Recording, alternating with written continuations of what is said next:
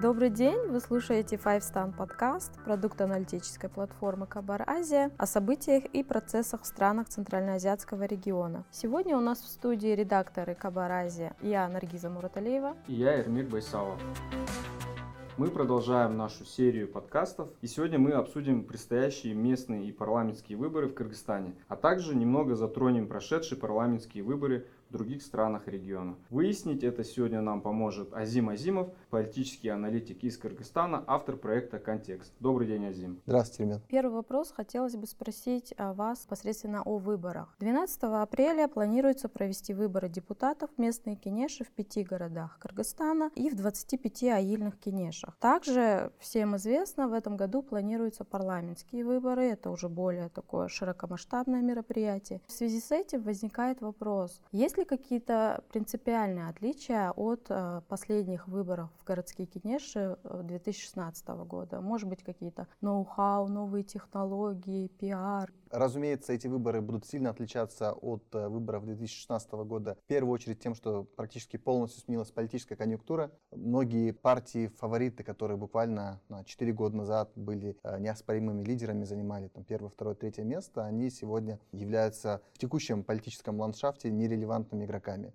Я думаю, мы об этом сможем поговорить подробнее. Это вот из того, что бросается в глаза в первую очередь, но и одним из, мне кажется, таких любопытных моментов этих выборов будет, раз уж мы заговорили о ноу-хау, это роль подкупа, потому что мы наблюдали, что в 2016 году а, отдельные партии вывели а, подкуп избирателей на такой индустриальный промышленный уровень, и эта технология с тех времен достаточно успешно была пробирована. Сегодня как бы складывается ощущение, что а, подкуп может сыграть чуть ли не наиболее принципиальную центральную и ключевую роль в том, какие партии сформируют свои фракции внутри городских кенешей. Если говорить как раз о подкупе и новых технологиях, ранее масс-медиа писали то, что в преддверии местных выборов происходит повальная регистрация граждан в городах, где пройдут эти выборы. А как вы думаете, почему это происходит? Стоят ли за этим какие-то скрытые цели и задачи? А, я вот боюсь ошибиться, но насколько мне известно, а, Центральная избирательная комиссия уже распространила заявление о том, что а, вот по форме 2 или по, по смене прописки практически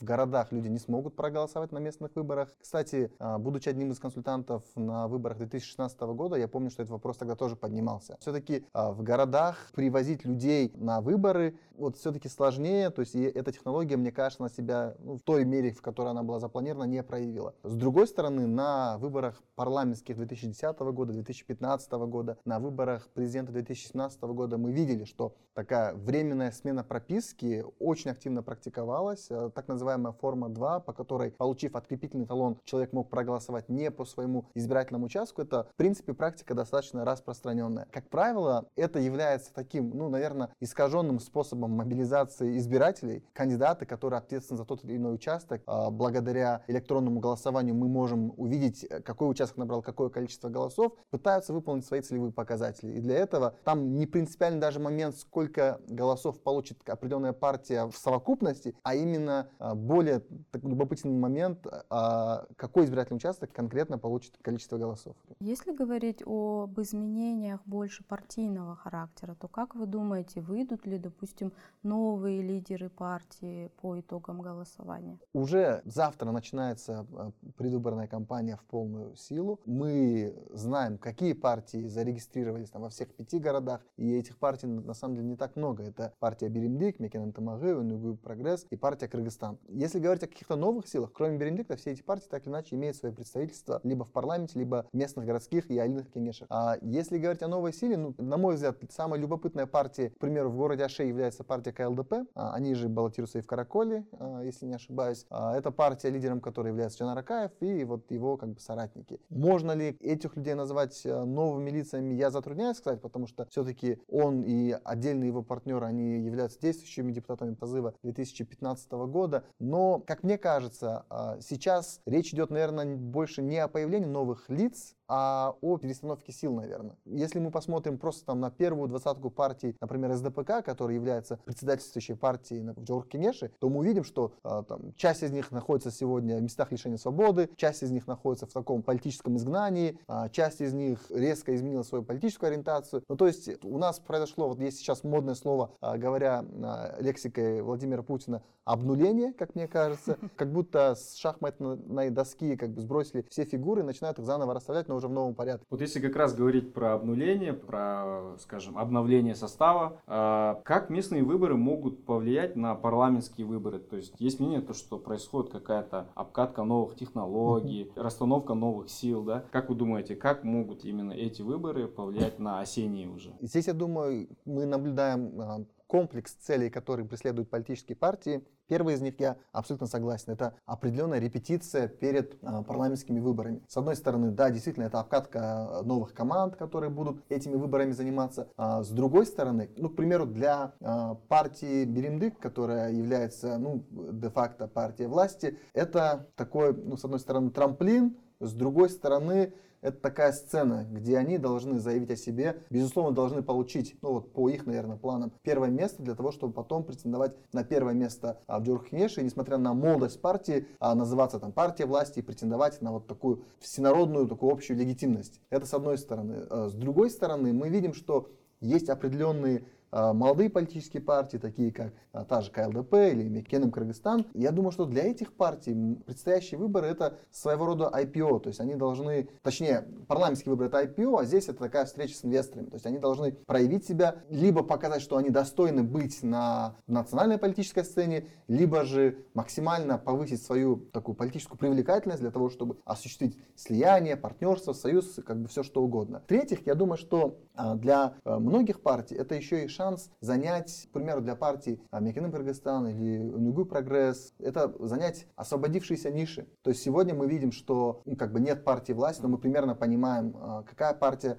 претендуют на это место. Но и нет партии сателлитов, то есть партия, которая бы была бы там, партия крупного бизнеса, партия там, конструктивной оппозиции, партия контролируемой, но такой более жесткой оппозиции. И мне кажется, все эти ниши свободны сегодня, и для многих партий местные выборы это как раз таки возможность занять вот эти освободившиеся слоты. То есть у Беремдика нету каких-то, ну, на сегодняшний момент каких-то партий, союзников а, или каких-то сателлитов, которые будут выдвигаться вместе с ними. Ну, скажем так, Беремдик и, а, я не знаю, там, партия Замандаш или что-то вроде того. Или новая какая-то партия. Сложно ответить на этот вопрос, потому что мы пока еще не знаем, что такое Беремдик. А, мы можем предполагать, какие политические планы могут скрываться за этой партией. У этой партии есть а, формальный лидер Марат Аманкулов, достаточно опытный политик, который был и в местных а, кинешах, и который был в Джорке, конечно, ну, в текущий момент как бы является. Но мы понимаем, что это партия проект, и, соответственно, вот Самая кто... Ив... новая партия. Абсолютно, да. да. И кто вот будет составлять ее основу, пока для нас непонятно. А с другой стороны, мы уже получаем какую-то информацию, которая поступает из регионов, и, к примеру,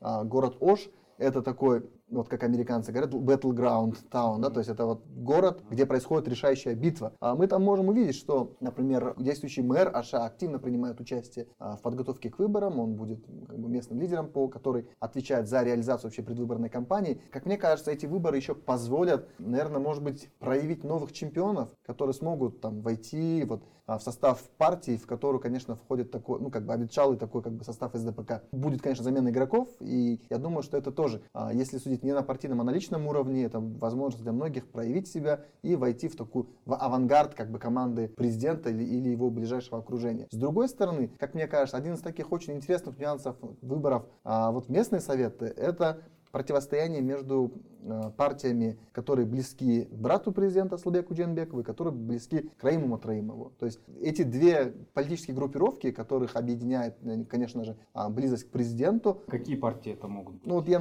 я назвал их. Это партия Беремдик, вероятнее всего. И ну, мы предполагаем, что ну, этот вопрос пока еще решается, но скорее всего партия а, Мекенем Кыргызстан. Ну что эти две партии, которые э, де-факто являются союзниками, но сейчас в местных выборах встают перед таким достаточно щекотливым ну, таким спором, да, кто из них является такой доминирующей силой. Позволено ли, к примеру, а, партии Мекенум Кыргызстан, которая весьма успешно себя проявила на а, двух последних предвыборных циклах, дозволено ли ей, например, получить первое место в Аше? Если они займут первое место, становятся ли они оппозицией, становятся ли они партией власти? Это такой, на самом деле, очень деликатный момент, который, как мне кажется, вот им нужно будет между собой разрешить. И в этом смысле, мне кажется, на выборах местных кенешей мы вот в миниатюре наблюдаем за вот этими большими политическими процессами, которые на самом деле происходят там на седьмом этаже или где они сейчас как бы происходят. Ну, то есть это тоже сложный вопрос. Вот по моим наблюдениям, очень многие партии, они стремятся избежать вот этого лейбла провластная или свою какую-то аффилированность с нынешней политической властью. Как вы думаете, это связано с тем, что партии осознали, что этим они могут потерять часть электората, а либо вот они хотят казаться такими новыми силами?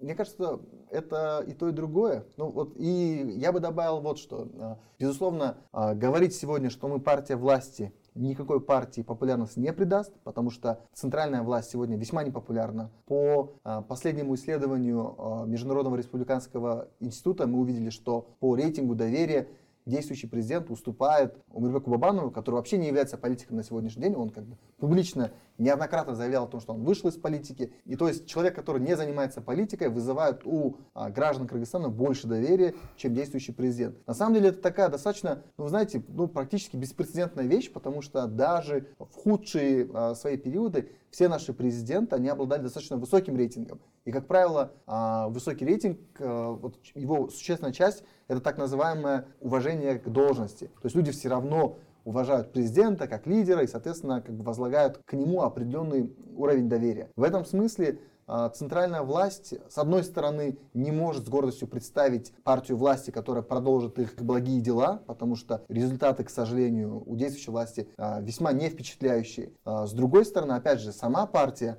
публично заявляет, что это партия власти, тоже каких-то больших политических дивидендов не получает. Безусловно, это не означает, что партия власти не будет использовать административный ресурс. Я думаю, что как раз таки наоборот, потому что на больше им как бы уже рассчитывать не приходится. Но еще я с тем, что в обществе существует острый запрос на какое-то обновление, на реформы, и, к сожалению, мы видим, что э, действующая власть на этот запрос ответить не может. Она не может ну, как бы реализовать эти ожидания граждан. И в этом смысле, конечно, выйти с чем-то абсолютно новым, как платформа новых людей, новых решений, ну, является, наверное, таким более потенциально успешным и привлекательным как бы, ходом предвыборной кампании. А какие изменения можно было бы внести в избирательное законодательство, чтобы улучшить э, качественный состав депутатов? Например, вот э, у нас вот в обществе очень часто говорят про 9% барьер. Недавно, по-моему, президент высказался про 7% барьер. Недавно читал то, что вы предлагали сделать преференциальное голосование, чтобы мы могли выбирать людей из списка, тем самым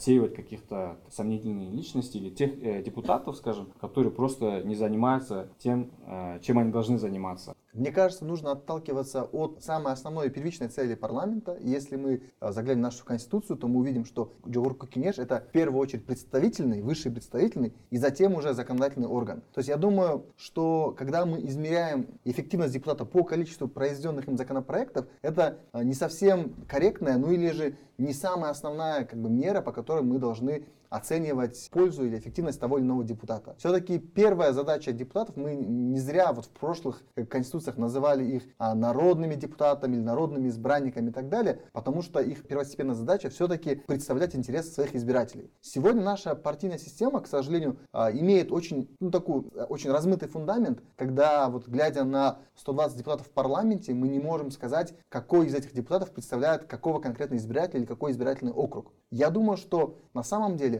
уровень образованности или там эрудированности, знаний, а, профессионализма, компетентности депутатов, это вообще вопрос там третий или четвертый. Потому что если, к примеру, в моем избирательном округе проживают а, чабаны, я бы хотел, чтобы, например, наш интерес представлял чабан, который знал бы там наши потребности и так далее. В этом смысле я не думаю, что нам обязательно нужны профессора, которые должны там заседать для особо компетентных и квалифицированных как бы, вот, людей есть правительство, куда как раз таки отбор проходит по конкурентному а, методу. Я думаю, что вот, ключевая проблема, с которой мы сталкиваемся сегодня, это то, что все-таки избиратели фактически не имеют возможности воздействовать на своих депутатов. Это происходит таким очень косвенным, опосредованным способом, когда а, депутат происходит из какого-то там села там, из какого-то района, и он, как бы заглядывая просто в будущее, понимая, что ему нужна, нужна будет эта поддержка этих избирателей, сам ходит ним, с ними на встречи, но это личная инициатива, это не институционально какое-то такое опробованное а, такое средство. Но даже когда мы знаем, из какого как бы, села там, или там, района происходит, или города происходит депутат, мы видим, что и это не всегда имеет, играет роль, потому что, опять же, партийные списки формируются партийными боссами, они не формируются, отталкиваясь от народной легитимности. И даже, к примеру,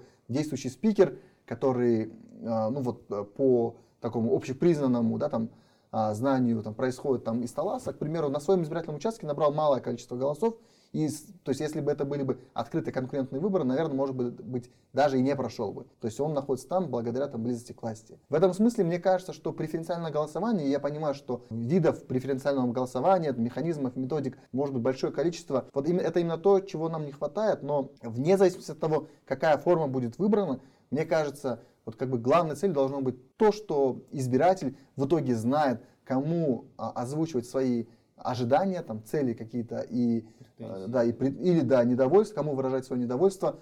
Если прям совсем упрощенно, в чью а, приемную звонить э, с гневными комментариями. Если говорить о региональных трендах а, в Центральной Азии, как мы знаем, выборы прошли недавно в Узбекистане, в Таджикистане, и согласно мнениям экспертов, а, результаты этих выборов были достаточно предсказуемы. Кыргызстан а, будет следовать такому же примеру, либо, возможно, какие-то сюрпризы. Ну, наверное, в какой-то степени, конечно, мы можем говорить, что есть схожесть. Это то, что а, партия власти имеет определенное преимущество и так далее. Но мне кажется, все равно мы говорим о принципиально разных вещах. Все-таки даже при усиливающемся авторитаризме, который мы наблюдаем последние несколько лет, все равно определенный политический плюрализм присутствует. Да, конечно, мы видим, что а, по-настоящему там популярные политики а, через силовые методы так или иначе отстранены, и а, мы не имеем полноту политического выбора, но все-таки, конечно, сама как бы, политическая среда и политическая конкуренция, они гораздо более либеральные. И в этом смысле, мне кажется, что мы можем находить что-то общее, но в целом, наверное, сравнение оно будет не самое уместное. То есть у нас есть некая интрига, да, скажем, чем в соседних странах больше плюрализм. Я думаю, да. Ну вот насколько вот интрига... Э, реализуется или да, не да, реализуется, да, это уже другой вопрос. Это да, но, и, ну и с другой стороны э, мы видим, что, по крайней мере, у общественности через э, социальные сети, через медиа, через какие-то там общественные гражданские платформы все еще есть возможность воздействовать на власть, есть возможность быть услышанным президентом, ну, не говоря уже там о депутатах. И ну там последние там события, там просто даже, ну там если привести пример, реакцию на марш 8 марта, то есть мне кажется, кажется, это такой достаточно яркий показатель того, что как бы власть не хотела закручивать гайки, все равно как бы есть какое-то противостояние со стороны гражданского общества и политических сил. А вот как раз вот э, мы говорили в начале нашей беседы, то, что сейчас меняется политическое поле, происходит такая перестановка сил. А, и вот, э, как вы сказали, раньше было э, доминирование СДПК, провластной партии, также была партия Республика, вот хотелось бы узнать, э, что будет сейчас с этими партиями. Они как бы буквально за 4 года стали аутсайдерами нынешней гонки. Как вы думаете, какова, какова дальнейшая судьба? Я, я думаю, что э, те самые проблемы, о которых мы постоянно говорим, что партии у нас базируются не на каких-то общественных там грассрут движениях и не на ценностях и не каких-то добровольных началах, а лишь являются а, проектами в большинстве случаев там олигархов или каких-то локальных лидеров, вот эта проблема обнажается.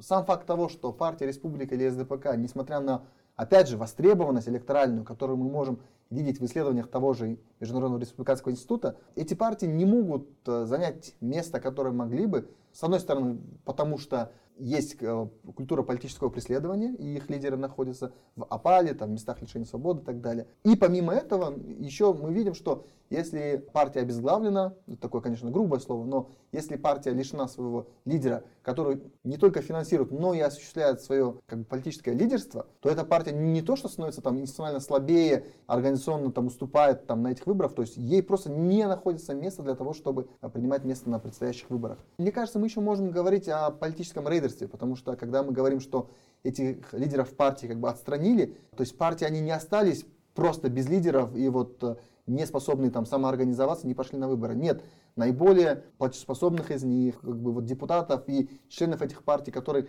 обладают местным влиянием, обладают деньгами, определенными ресурсами, которые помогают выигрывать на выборах, их, безусловно, переманят те партии, которые сегодня более имеют более лояльное отношение к власти и которым, соответственно, дозволено участвовать на этих выборах. А, вот, на мой взгляд, мне кажется, справедливая критика наших политических партий о том, что они, как правило, создаются вокруг лидера, а не вокруг идеи. И в этом плане мне интересно, а будут ли у нас э, какие-то партии, которые смогут действительно предложить достаточно сильную, новую, э, перспективную идеологию? Если мы обратимся к опыту западных стран, стран с развитой парламентской, пусть не полной демократии, то в конце концов придем к тому, что да, конечно, есть ценности, есть какие-то такие базовые фундаментальные вещи, но в политическом, в этой в политической борьбе, которая из года в год во всем мире дорожает, с точки зрения вообще ведения там, э, любого сопротивления там, любой политической конкуренции, мы так или иначе упираемся в вопрос денег. К примеру, там, в той же Америке там, очень устойчивый тренд это когда огромные корпоративные доноры, которые называются там PAC, Super PACs, да, вот, а, или же там а, Big Pharma, там Wall Street и так далее, там Big Tech. Огромные корпорации выделяют существенные деньги для того, чтобы продвигать а, тех политиков, которые будут лоббировать их интересы. Ну, то есть там, и безусловно, это уже там узаконено и институционализировано. Когда есть так, постоянная финансовая подпитка, острая потребность в таком как бы ярком лидере, которым, без которого партия как бы не состоится, конечно, она отпадает. Когда мы говорим о лидерах, о том, что партии сосредоточены вокруг лидеров, мы, безусловно, должны говорить не только то, что эти люди обладают определенной популярностью в народе, но еще, что они финансируют эти свои партии из собственных средств. Угу. То есть мы говорим пока еще о таком неустойчивом а, политическом бизнесе, который без вот этого а, прямого денежного вливания как бы прожить не может. Но, конечно, и система, о которой я говорю, о донорских деньгах, она тоже претерпевает большой кризис, и появление таких вот персонажей, как там Берни Сандерс или Александрия, Александрия Оказио Кортес, это есть ответ на вот этот кризис, который возникает, что политиков тоже можно покупать. И тогда все эти grassroots движения, что там, чем 1 миллион от одного человека лучше там, по 10 долларов от 100 тысяч человек. То есть вот эти вещи активно как бы в мире развиваются, краудфандинг, краудсорсинг и так далее. И в этом смысле, конечно, мы с точки зрения политической культуры очень сильно отстаем. И Масштабы у нас другие, получается. Да, масштабы другие, но с другой стороны, как раз таки масштабы могут сыграть в нашу пользу. То есть у нас, а, по крайней мере, на городских выборах, конечно, можно было бы с очень большим успехом опробировать эту функцию краудфандинга и заложить какое-то чувство причастности и вот какого-то такого а, совладения, что ли, вот со стороны избирателя в сторону по отношению к какой-то партии. Да? Но мне кажется, здесь, я вот сейчас думаю, уже как бы рассуждая, возможно, просто на лицо банальная нехватка а, знаний, а, как бы технологий, литературы и так далее, потому что даже, например, в России мы видим, что Алексей Навальный очень успешно использует как бы, эту а, технологию, собирая, а, ну, в русском языке это называется донатами, собирая эти донаты со стороны своих лояльных подписчиков. То есть, конечно, есть как бы перспектива, есть потенциал, но это такое начало целого политического движения нового пути, которое, конечно, кто-то должен делать. А есть ли возможность того, то, что к власти могут прийти действительно новые непровластные силы? К сожалению, наверное, я очень скептичен и, может быть, даже пессимистичен именно в этом вопросе. Сегодняшнее состояние вот такого нашего а, политического вот этого ландшафта, оно, к сожалению, любая трава, которая не провластна, она практически выжжена. И в этом смысле, если политическая партия участвует на выборах, если она имеет возможность а, рекламироваться, продвигать свои месседжи, свою платформу, то я думаю, что какое-то, а, пусть номинальное, но соглашение с властью есть. Честно говоря, вот, ну, да, это мой такой скептицизм, может быть, даже какой-то такой легкий нигилизм, но я не верю, что сегодня есть какая-то такая партия. И предпосылок, а, что какие-то такие силы альтернативные, совершенно как бы независимые к 2020 году могут появиться, я пока в это не верю, а, то есть в смысле пока еще процессы к этому не ведут. Если только мы не испытаем какой-то острый политический кризис, который а, резко изменит а, баланс политических сил в стране, и тогда как бы, появится возможность для появления тех игроков, которые а, либо сейчас находятся в таком в хиатусе, либо же, ну, либо же как бы там собираются силами для того, чтобы там впервые вступить как бы на этот путь. Кстати говоря, это не совсем, конечно, нельзя сказать, что это какой-то неизбыточный а, сценарий, потому что мы видим, что какие-то даже небольшие вот акции гражданского неповиновения сегодня вызывают весьма болезненную а, реакцию со стороны действующей власти. Вот, ну, митинг а, сторонников Садыр Джапарова, я думаю, Садыр Джапарова, я думаю, такое достаточно яркое тому подтверждение, но э, к чему это приведет? Будет ли больше использоваться там, физическая сила там, для подавления этих митингов там, или этого несогласия? Либо же будет ли власть давать больше компромиссов и проявлять больше гибкости? Это, конечно, покажет время, но мне кажется, что сегодня, учитывая там, все экономические, финансовые, политические и там, геополитические сложности, с которыми э, власть имеет дело, то, конечно, идти по методу э, силы было бы большой стратегической ошибкой. Как вы думаете, коронавирус повлияет ли на выборы? То, что вы знаете, то, что сейчас правительство отменяет какие-то массовые мероприятия. И как вы думаете, отразится ли это на выборах? Выборы это тоже массовые мероприятия, конечно. И есть риск того, то, что вирус, возможно, усилится в нашей стране. И, допустим, а, к апрелю или даже, возможно, позже осенью ситуация будет настолько плохой, то что э, правительство может перенести, скажем, выборы на более поздний срок. Я думаю, что коронавирус может стать серьезным фактором на выборах, и вопрос заключается даже не в том, будут ли выборы перенесены, а в том, сможет ли наше государство адекватно и в полной мере ответить на те вызовы, с которыми связана пандемия э, этого э, вируса в мире. Э, потому что мы видим, что в каких-то странах, безусловно, там более развитых и организованных, мобилизация граждан, мобилизация сил и системы здравоохранения происходит весьма успешно. В нашей стране э, Насколько мне известно, есть даже большая сложность с тем, чтобы диагностировать этот вирус. И в этом смысле, если сейчас э, пойдет какая-то такая волна, то сложно сказать, то есть э, не будет ли там в стране паника, или же э, не будет ли в стране кризис с обеспечением там, не только медицинских медикаментов, но даже там, продуктов питания и вот использование такой базовой инфраструктуры. Все это, безусловно, может привести к тому, что а, власть а, сильно может потерять в, своих, в своей популярности. Или низкая явка, скажем, избирателей. В том, люди не придут. Да, в, в том числе. Ну, ну, даже если мы придумаем какие-то способы того, как изолировать людей, выдавать им маски и все остальное, а, мне кажется, что в целом, даже если эта ситуация утихнет летом и осенью люди пойдут, пойдут на выборы в Джордж Кенеша, то я думаю, что вот это и может стать тем как бы форс-мажором, тем непредвиденным кризисом, который может резко ослабить как бы, вообще силу как бы, власти Потому что, ну что говорить о нас, даже в Америке сегодня президент Трамп а, объявил об ограничении там, авиасообщения между там, большим количеством европейских стран, и президент вынужден позиционировать вирус как а, иностранный вирус. То есть они пытаются защитить американцев. Да, защитить да. американцев. И, потому что э, вирус, он как бы напрямую бьет по экономике, и пытаться объяснить, что экономика сегодня находится как бы вот в стадии или близится там, к кризису или к упадку не потому, что мы осуществляем плохой менеджмент, а потому что это вот иностранное такое вирусное вмешательство влияет, внешнее вмешательство в нашу экономику а, приводит к обвалу там, фондовых рынков. Да? То есть, конечно, это очень большой фактор. И сейчас мы видим, что э, население э, достаточно или даже удивительно как бы спокойно, но вот сколько это продлится и к чему это приведет, конечно, остается только догадываться. Спасибо большое, Азим, вам за занимательную беседу.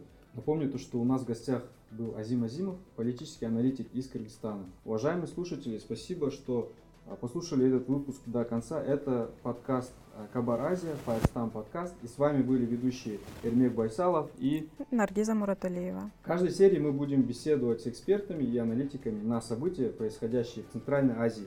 Нам важна реакция и связь с аудиторией, поэтому просим вас оставить комментарий в соцсетях на Facebook странице Кабар Азия о том, Какие темы или кого вы хотели бы послушать в будущих выпусках? Приветствуется любой отзыв. На этом заканчивается наш второй выпуск.